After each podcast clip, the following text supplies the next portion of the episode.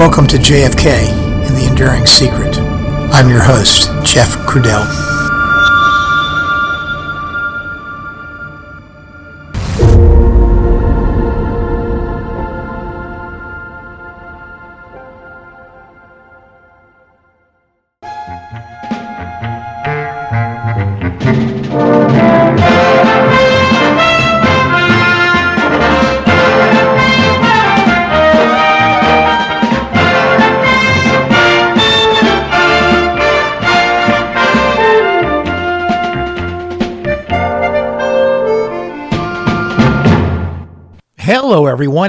Welcome back to the podcast. Today's episode is episode 193, and it's the fourth in a mini series Wander, which covers the Secret Service as we try to answer the Secret Service question. And the question is a simple one Was the Secret Service, or any element of the Secret Service, involved in a conspiracy to cover up the crime, or even perhaps to perpetrate it? The one thing that we know in any organization, good organization, is that there are good people and there are bad. If an organization gets to any size or scale, that's almost inevitably true. Whether the bad ones have any undue influence over the course of the organization itself or the course of the conduct of themselves and others within the organization, so much so that it could lead to catastrophic failure of the mission of the organization itself. Well, that doesn't happen very often, but it can happen. Asking these kind of questions some 60 years ago must have been an incredibly tough thing to do. It's an incredibly tough thing to do right now, some 60 years later. In fairness to presenting all of this information, we always have to go back to the written record to understand what was officially entered into testimony and to what is there in the official record before we begin to investigate further. That really is only the fair thing to do. In the last couple of episodes, well, we've done just that. We've begun to wade into what the official record says about the Secret Service involvement as it is depicted in the Warren Commission report. We've got one more episode like that today where we cover certain information in Chapter 2 of the Warren Commission report and the remainder of the information that we plan on covering in Chapter 8. From there, we'll pivot into some of the more investigative detail that folks like Vince Palamara have uncovered, some of which we gave you an idea of in the first episode on this mini-series Wander, and those will come in subsequent episodes after today. So in today's episode, We'll cover, again, as I said, a little bit of information from Chapter 2 on the advanced preparations for the Dallas trip that were made by Agent Winston G. Lawson, a member of the White House detail, who acted as the advance agent on the trip, and Forrest V. Sorrells, special agent in charge of the Dallas office.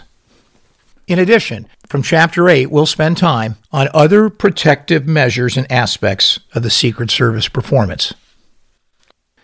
You know, it seems like these days, everybody listening to a podcast really enjoys true crime. It's one of the most popular categories in the podcast arena.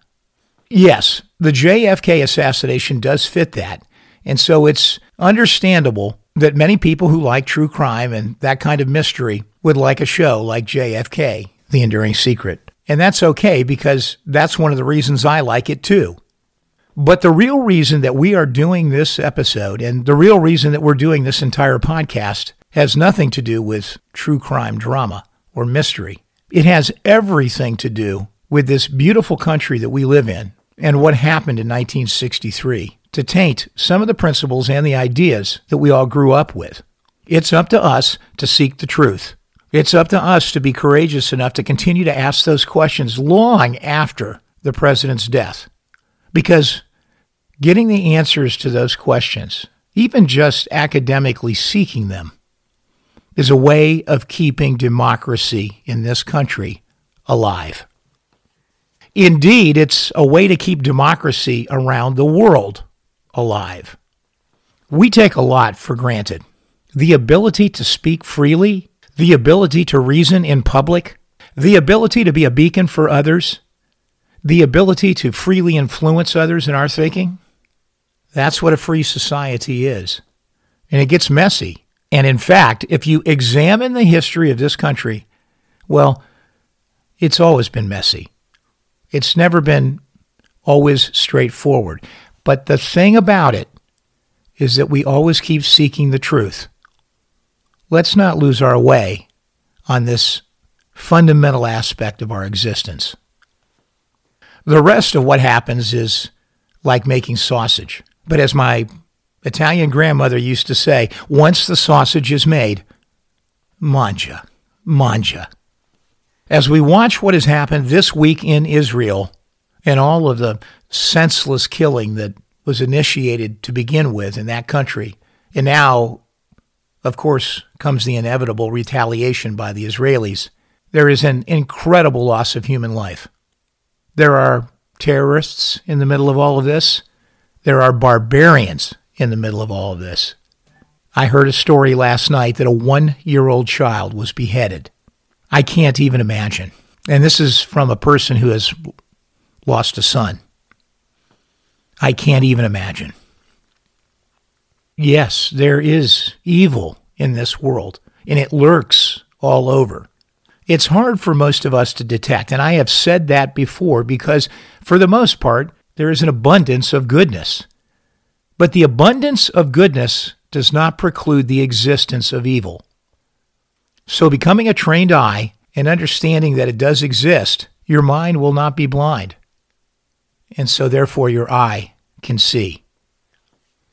And I am a firm believer that you have to stand up to evil, even though the consequences in some cases can be dire.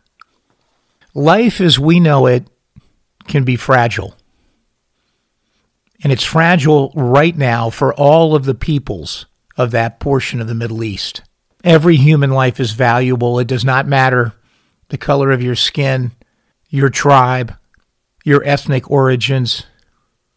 But as Martin Luther King would say, let's evaluate you on the content of your character. Each of you out there listening to this podcast, please do your part in spreading good. Do your part in standing up to evil in the little enclave that you call your own. I don't often make political comments on this show, and I'm not making one now. I'm making a humanitarian one. We've progressed in this world historically with ebbs and flows, violent movements forward, and just as violent a set of movements backwards at times. But in the end, we've had a net gain. Our world does not need another Middle Ages. We don't need to step back into oblivion.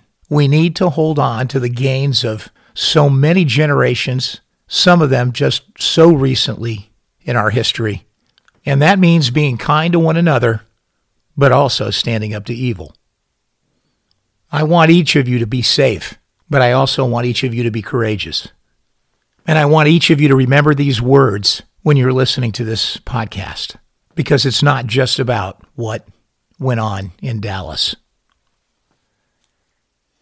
The 60th anniversary of the assassination is coming up, and I know that I have mentioned before that I would be in Dallas. Well, my plans have changed. I'll be in Pittsburgh this year at the conference held by Dr. Wecht and his associates. As we approach 60, and we understand that the sun is beginning to set, we should all have a renewed diligence to spread the word about this topic. You know, occasionally there is some pretty gruesome stuff that gets talked about on this podcast. Every time I publish an episode, I have to check the box that says, Is there explicit detail? I've done that for each and every one of the episodes that we have published. The topic itself is, by its nature, gruesome. But I've heard from so many of you, and I've heard from so many of you that you've included your children, and it's been a way to connect the dots on a very important historical matter that we've continued to grapple with in this country. To hear that father and daughter, to hear that father and son are being connected and united in this discussion, and sometimes at pretty young ages, is a very gratifying thing to hear when it comes to motivating me to continue to produce this podcast. Our younger listeners may not know what all of this means, but you'd be surprised. This summer, I had a freshman college student home from school who helped me out in the yard for a couple of days. He was incredibly interested in the topic, and I ended up not doing much work with him, which was the original intention, but spending a lot of time answering his questions. And for someone who had just casually listened to a few of my episodes and casually read about the JFK assassination, he was incredibly informed. And the questions were incredibly well formed. Just because you're young doesn't mean you don't have an interest in this topic. Well, that was a pretty long wander, and I'll stop there because we've got business to cover in today's episode. So, without further ado, let's listen to the rest of episode 193 of JFK The Enduring Secret.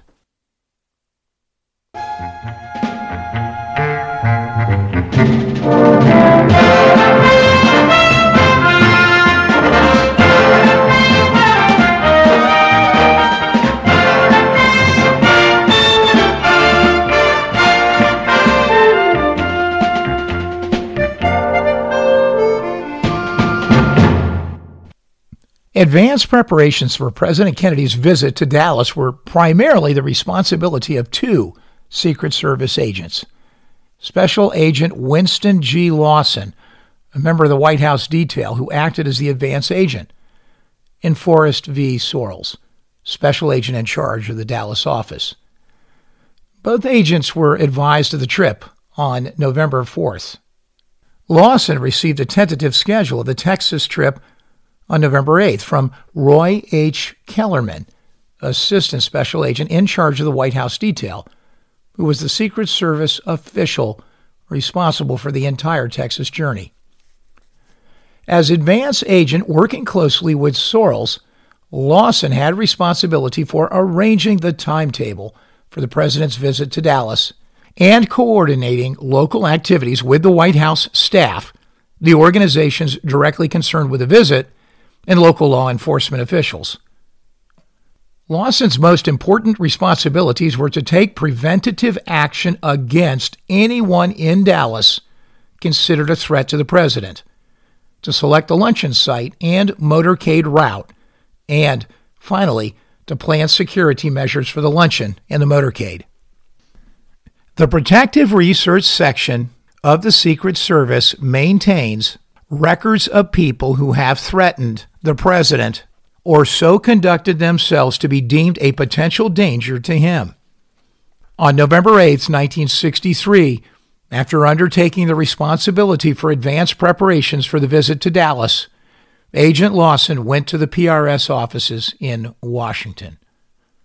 A check of the geographic indexes there revealed no listing for any individual deemed to be a potential danger to the president in the territory of the Secret Service Regional Office, which includes Dallas and Fort Worth. To supplement the PRS files, the Secret Service depends largely on local police departments and local offices of other federal agencies, which advise it of potential threats immediately before the visit of the President to their community. Upon his arrival in Dallas on November 12th, Lawson conferred with the local police and the local office of the Federal Bureau of Investigation about potential dangers to the president. Although there was no mention in PRS files of the demonstration in Dallas against Ambassador Adlai Stevenson on October 24, 1963, Lawson inquired about the incident and obtained, through the local police, photographs of some of the persons involved.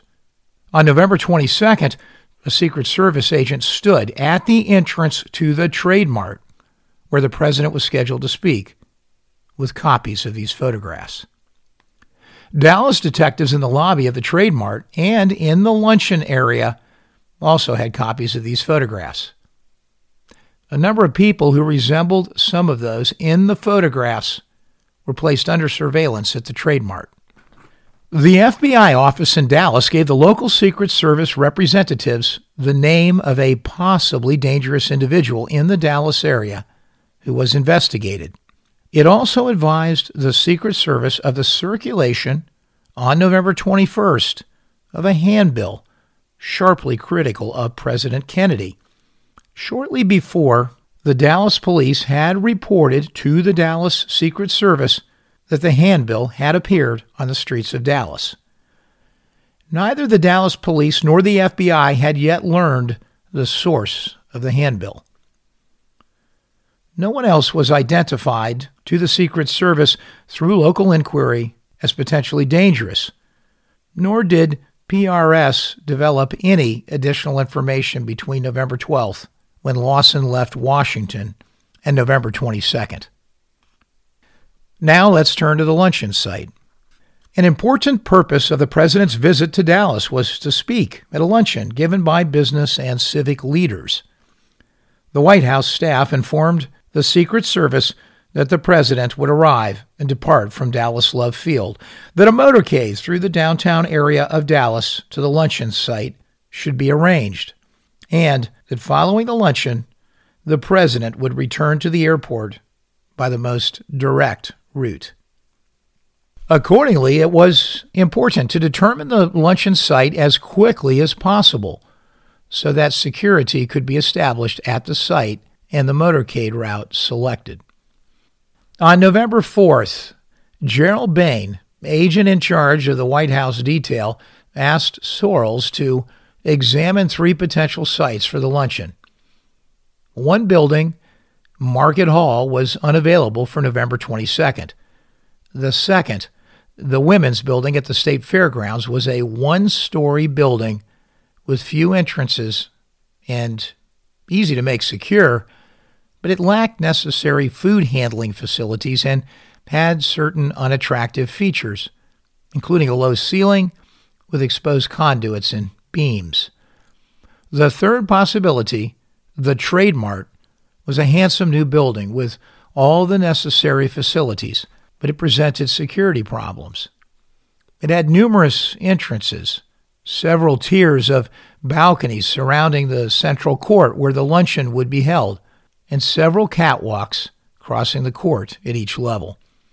On November 4th, Sorrells told Behn he believes security difficulties at the Trade Mart could be overcome by special precautions.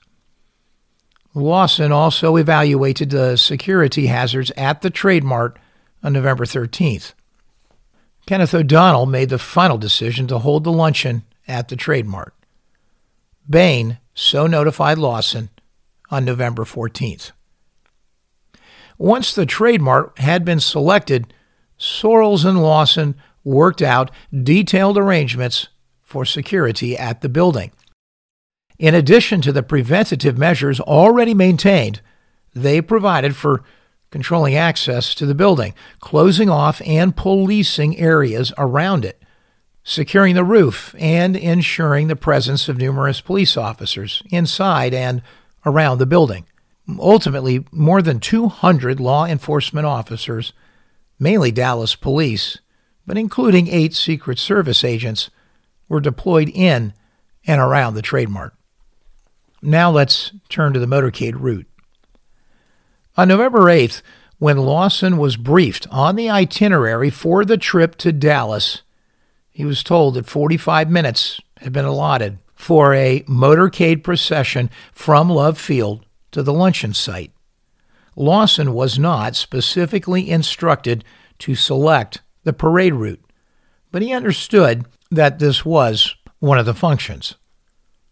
Even before the Trade Mart had been definitely selected, Lawson and Sorrells began to consider the best motorcade route from Love Field to the Trade Mart.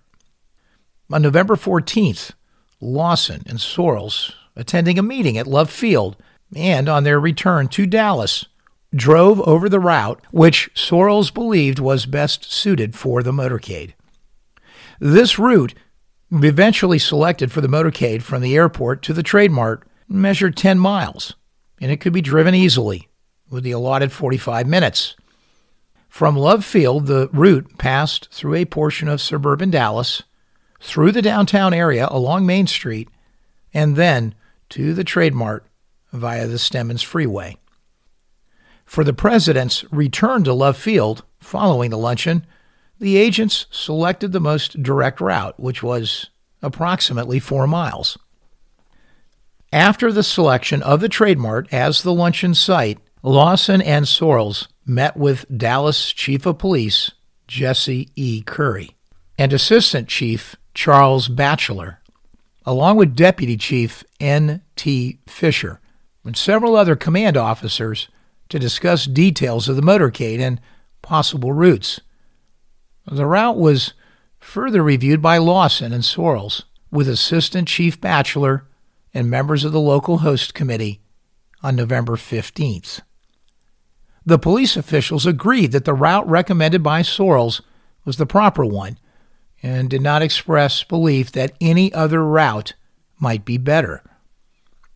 On November 18th, Sorrells and Lawson drove over the selected route with Batchelor and other police officers, verifying that it could be traversed within 45 minutes.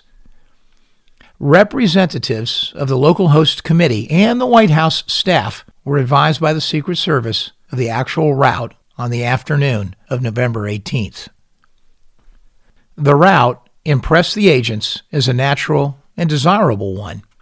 Sorrells, who had participated in presidential protection assignments in Dallas since a visit by President Franklin D. Roosevelt in 1936, testified that the traditional parade route in Dallas was along Main Street, since the tall buildings along the street gave more people an opportunity to participate. The route chosen from the airport to Main Street was the normal one, except where Harwood Street was selected as the means of access to Main Street, in preference to a short stretch of the Central Expressway, which presented a minor safety hazard and could not accommodate spectators as conveniently as Harwood Street. According to Lawson, the chosen route seemed to be the best.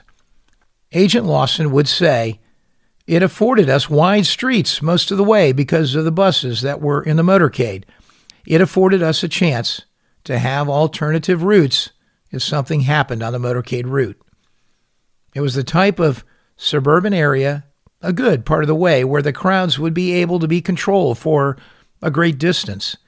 And we figured that the largest crowds would be downtown, which they were, and that the wide streets that we would use downtown would be of sufficient width to keep the public out of our way.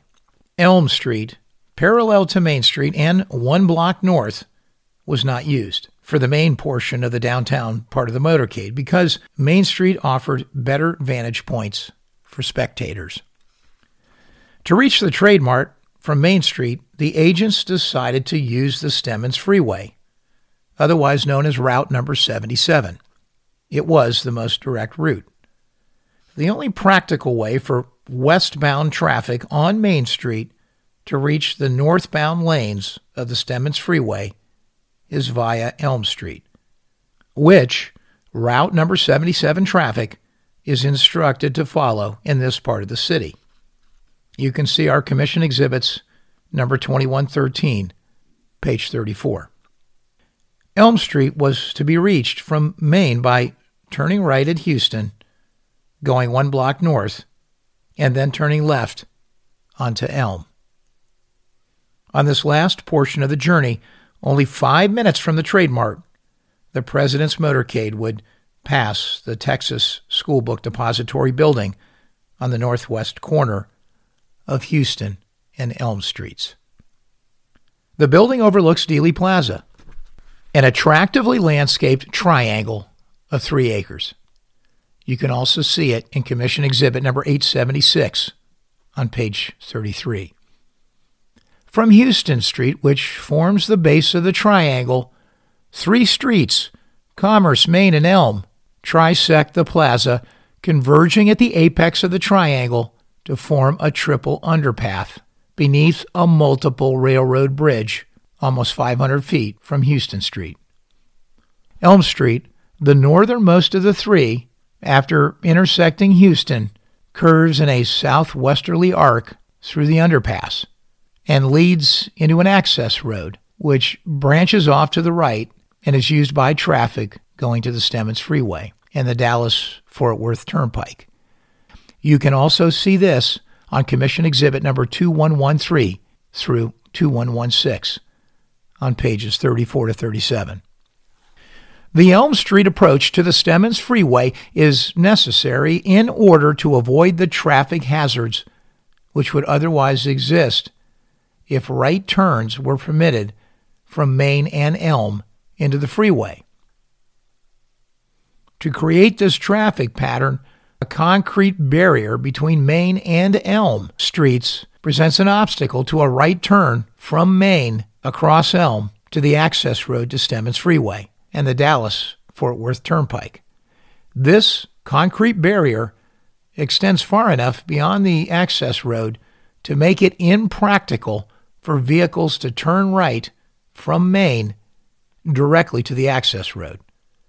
A sign located on the barrier instructs Main Street traffic not to make any turns. See Commission Exhibits number 2114 through 2116, pages 35 to 37. In conformity with these arrangements, traffic proceeding west on Main is directed to turn right at Houston in order to reach the Dallas Fort Worth Turnpike, which has the same access road from Elm Street as does the Stemmons Freeway. The planning for the motorcade also included advanced preparations for security arrangements along the route. Sorrells and Lawson reviewed the route in cooperation with Assistant Chief Batchelor and other Dallas police officials who took notes on the requirements for controlling the crowds and traffic, watching the overpasses, and providing motorcycle escort. To control traffic, arrangements were made for the deployment of foot patrolmen and motorcycle police at various positions along the route. Police were assigned to each overpass on the route and instructed to keep them clear of unauthorized persons. No arrangements were made for police or building custodians to inspect buildings along the motorcade route since the Secret Service did not normally request or make such a check. Under standard procedures, the responsibility for watching the windows of buildings was shared by local police stationed along the route and Secret Service agents riding in the motorcade. As the date for the president's visit approached, the two Dallas newspapers carried several reports of his motorcade route. The selection of the Trade Mart as the possible site for the luncheon first appeared in the Dallas Times Herald on November 15, 1963. The following day, the newspaper reported that the presidential party and I quote, apparently will loop through the downtown area, probably on Main Street, and route from Dallas Field on its way to the Trade Mart. On November 19th, the Times Herald afternoon paper detailed the precise route, and this is what they said in the paper. From the airport, the president's party will proceed to Mockingbird Lane, to Lemon, and then to Turtle Creek, turning south to Cedar Springs. The motorcade will then pass through downtown on Harwood and then west on Main, turning back to Elm at Houston, and then out Stemmons Freeway to the Trade Mart. Also on November 19th, the Morning News reported that the president's motorcade would travel from Love Field along specified streets. Then, and I quote, Harwood to Main, Main to Houston, Houston to Elm, Elm under the triple underpass to Stemmons Freeway, and on to the Trade Mart. On November 20th, a front page story reported that streets on which the presidential motorcade would travel included Main and Stemmons Freeway. On the morning of the president's arrival, the morning news noted that the motorcade would travel through downtown Dallas onto the Stemmons Freeway and reported that the motorcade will move slowly so that crowds can get a good view of President Kennedy and his wife. Now let's turn to Dallas before the visit. The president's intention to pay a visit to Dallas in the fall of 1963 aroused interest throughout the state. The two Dallas newspapers provided their readers with a steady stream of information and speculation about the trip, beginning on September 13th, when the Times Herald announced in a front page article that President Kennedy was planning a brief one day tour of four Texas cities Dallas, Fort Worth, San Antonio, and Houston. Both Dallas papers cited White House sources on September 26th as confirming the president's intention to visit Texas on November 21st and the 22nd, with Dallas scheduled as one of the stops. Articles, editorials, and letters to the editor in the Dallas Morning News and the Dallas Times Herald after September 13th reflected the feeling in the community toward the forthcoming presidential visit. Although there were critical editorials and letters to the editors, the news stories reflected the desire of Dallas officials to welcome the president with dignity and courtesy. An editorial in the Times Herald of September 17th, called on the people of Dallas to be congenial hosts, even though, and I quote, Dallas didn't vote for Mr. Kennedy in 1960 and may not endorse him in 1964. On October 3rd, the Dallas Morning News quoted U.S. Representative Joe Poole's hope that President Kennedy would receive a good welcome. It would not face demonstrations like those encountered by Vice President Johnson during the 1960 campaign. Increased concern about the president's visit was aroused by the incident involving the U.S. ambassador to the United Nations, Adlai E. Stevenson. On the evening of October 24, 1963, after addressing a meeting in Dallas, Stevenson was jeered, he was jostled, and he was spat upon by hostile demonstrators outside the Dallas Memorial Auditorium. The local, national, and international reaction to this incident evoked from Dallas officials and newspapers strong condemnations of the demonstrators. Mayor Earl Cabell called on the city to redeem itself during President Kennedy's visit. He asserted that Dallas had shed its reputation of the 20s as the Southwest hate capital of Dixie. On October 26th, the press reported Chief of Police Curry's plans to call in 100 extra off duty officers to help protect President Kennedy.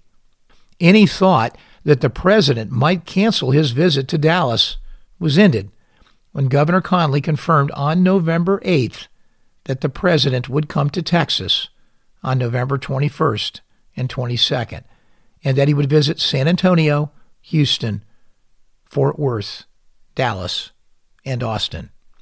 During November, the Dallas papers reported frequently on the plans for protecting the president, stressing the thoroughness of the preparations. They conveyed the pleas of Dallas leaders that citizens not demonstrate or create disturbances during the president's visit. On November 18th, the Dallas City Council adopted a new city ordinance prohibiting interference with attendance at lawful assemblies.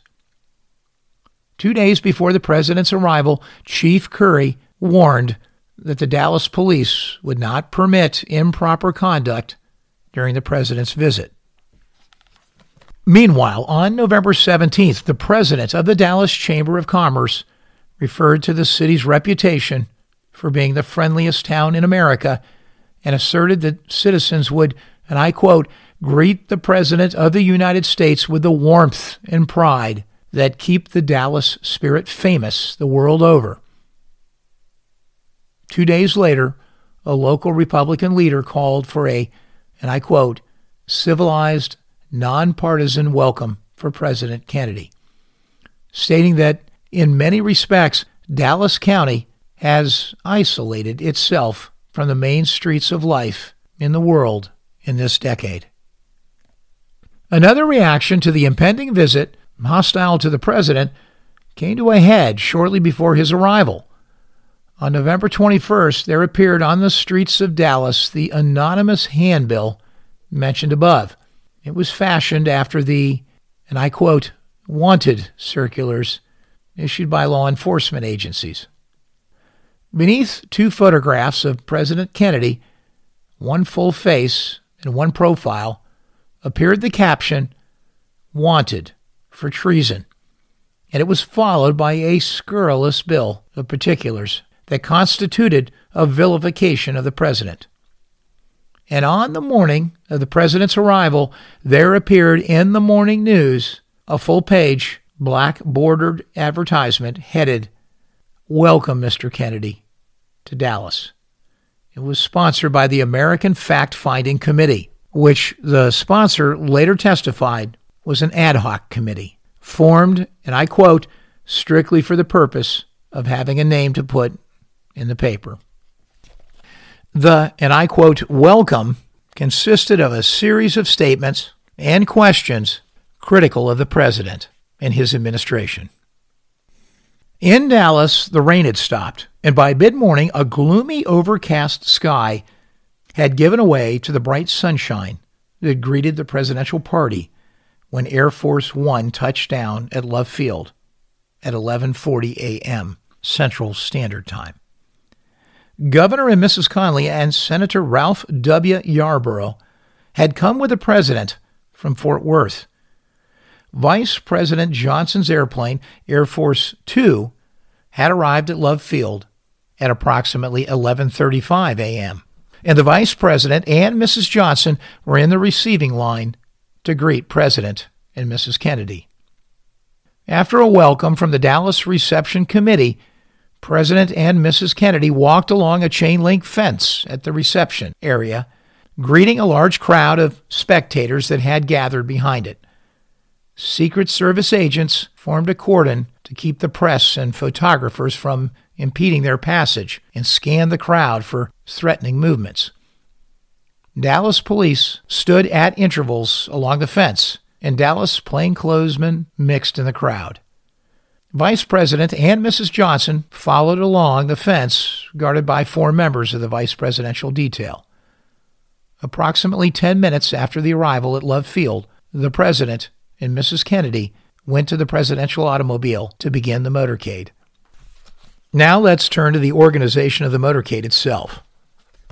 Secret Service arrangements for presidential trips, which were followed in the Dallas motorcade, are designed to provide protection while permitting large numbers of people to see the president. Every effort is made to prevent unscheduled stops, although the president may, and in Dallas did, order stops in order to greet the public. When the motorcade slows or stops, agents take positions between the president and the crowd. The order of vehicles in the Dallas motorcade was as follows Motorcycles. Dallas police motorcycles preceded the pilot car. Then the pilot car. It was manned by officers of the Dallas Police Department. This automobile preceded the main party by approximately a quarter of a mile. Its function was to alert police along the route that the motorcade was approaching and to check for signs of trouble. Next came four to six motorcycle policemen whose main purpose was to keep the crowd back. After those motorcycles came the lead car. Described as a, and I quote, rolling command car, this was an unmarked Dallas police car driven by Chief of Police Curry and occupied by Secret Service agents Sorrells and Lawson and by Dallas County Sheriff J.E. Decker. The occupants scanned the crowd and the buildings along the route. Their main function was to spot trouble in advance and to direct any necessary steps to meet the trouble. Following normal practice, the lead automobile stayed approximately four to five car lengths ahead of the president's limousine. Next came the presidential limousine itself. The president's automobile was a specially designed 1961 Lincoln convertible with two collapsible jump seats between the front and rear seats. You can see them in Commission Exhibit number 346 on page 44. It was outfitted with a clear plastic bubble top, which was neither bulletproof nor bullet resistant. Because the skies had cleared in Dallas, Lawson directed that the top not be used for the day's activities. He acted on instructions he had received earlier from Assistant Special Agent in Charge, Roy H. Kellerman, who was in Fort Worth with the President. Kellerman had discussed the matter with O'Donnell, whose instructions were, and I quote, if the weather is clear and it is not raining, have that bubble top off. Elevated approximately 15 inches above the back of the front seat was a metallic frame with four hand holds that riders in the car could grip while standing in the rear seat during parades. At the rear, on each side of the automobile, were small running boards, each designed to hold a Secret Service agent, with a metallic handle for the rider to grasp. The president had frequently stated that he did not want agents to ride on these steps during a motorcade except when necessary. He had repeated this wish only a few days before during his visit to Tampa, Florida. President Kennedy rode on the right hand side of the rear seat, with Mrs. Kennedy on his left. Governor Connally occupied the right jump seat, Mrs. Connally the left. Driving the presidential limousine was Special Agent William R. Greer of the Secret Service. On his right sat Kellerman. Kellerman's responsibilities included maintaining radio communications with the lead and follow up cars, scanning the route, and getting out and standing near the president when the cars stopped. Next in line after the presidential limousine were more motorcycles. Four motorcycles, two on each side, flanked the rear of the presidential car. They provided some cover for the president, but their main purpose was to keep back the crowd. On previous occasions, the president had requested that, to the extent possible, these flanking motorcycles keep back from the sides of his car. After those motorcycles came what was known as the presidential follow up car. This vehicle, a 1955 Cadillac, eight passenger convertible, was especially outfitted for the Secret Service, and it followed closely behind the president's automobile it carried eight Secret Service agents two in the front seat, two in the rear, and two on each of the right and left running boards. Each agent carried a 38 caliber pistol, and a shotgun and automatic rifle were also available. Presidential assistants David F. Powers and Kenneth O'Donnell sat in the right and left jump seats, respectively. The agents in this car under established procedure, had instructions to watch the route for signs of trouble, scanning not only the crowds but the windows and the roofs of buildings, overpasses, and crossings. They were instructed to watch particularly for thrown objects and sudden actions in the crowd, and any movements toward the presidential car. The agents on the front of the running boards had directions to move immediately to positions just to the rear of the president and Mrs. Kennedy when the president's car slowed to a walking pace or stopped, or when the press of the crowd made it impossible for the escort motorcycles to stay in position on the car's rear flanks.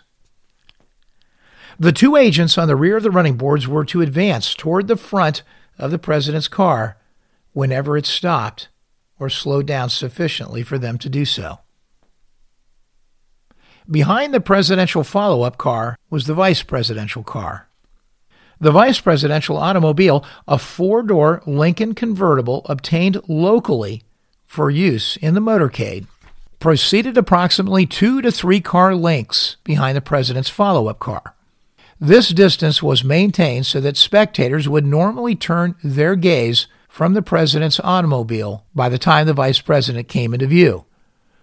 Vice President Johnson sat on the right side of the rear seat, Mrs. Johnson in the center, and Senator Yarborough on the left. Rufus W. Youngblood, special agent in charge of the Vice President's detail, occupied the right hand side of the front seat. And Hurchel Jacks, of the Texas State Highway Patrol was the driver.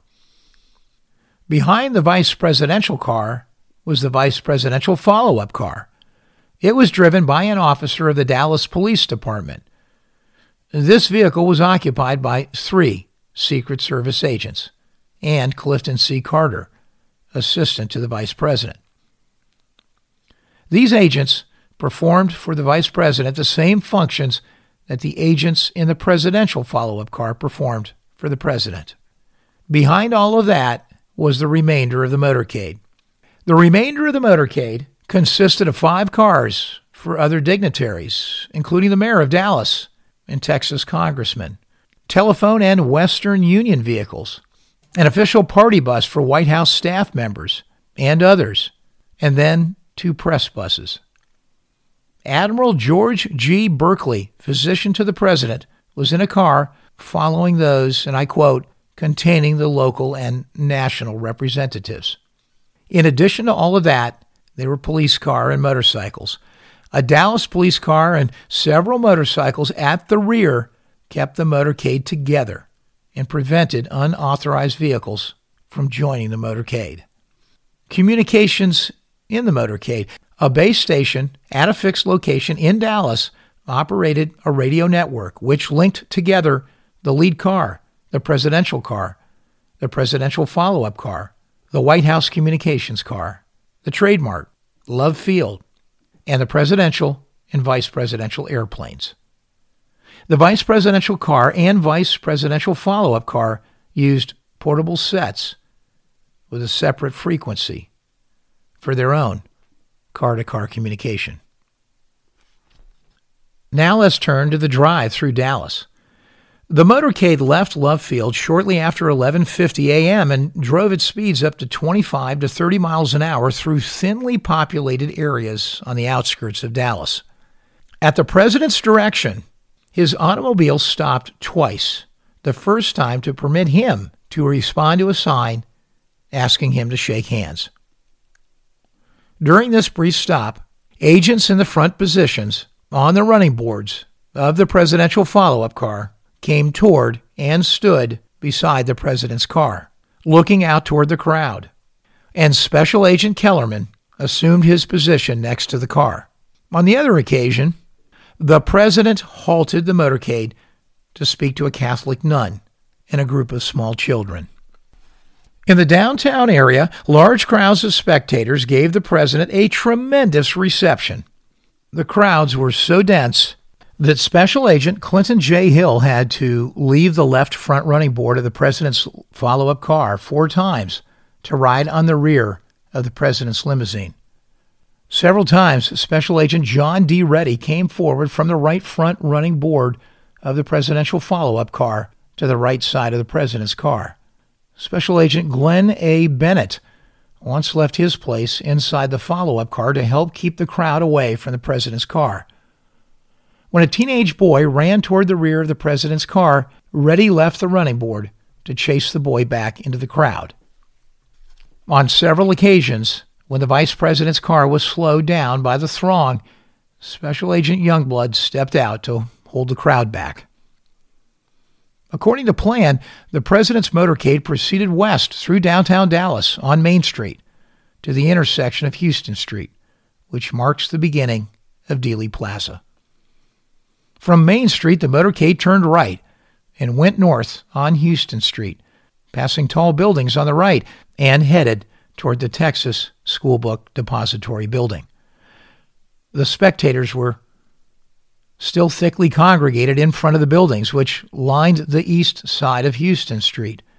But the crowd thinned abruptly along Elm Street, which curves in a southwesterly direction as it proceeds downgrade toward the Triple Underpass and the Stemmons Freeway. As the motorcade approached the intersection of Houston and Elm Streets, there was general gratification in the presidential party about the enthusiastic reception evaluating the political overtones, Kenneth O'Donnell was especially pleased because it convinced him that the average Dallas resident was like other American citizens in respecting and admiring the president. Mrs. Connally, elated by the reception, turned to President Kennedy and said, Mr. President, you can't say Dallas doesn't love you. The president replied, That is very obvious. Thank you for listening to episode 193 of JFK The Enduring Secret.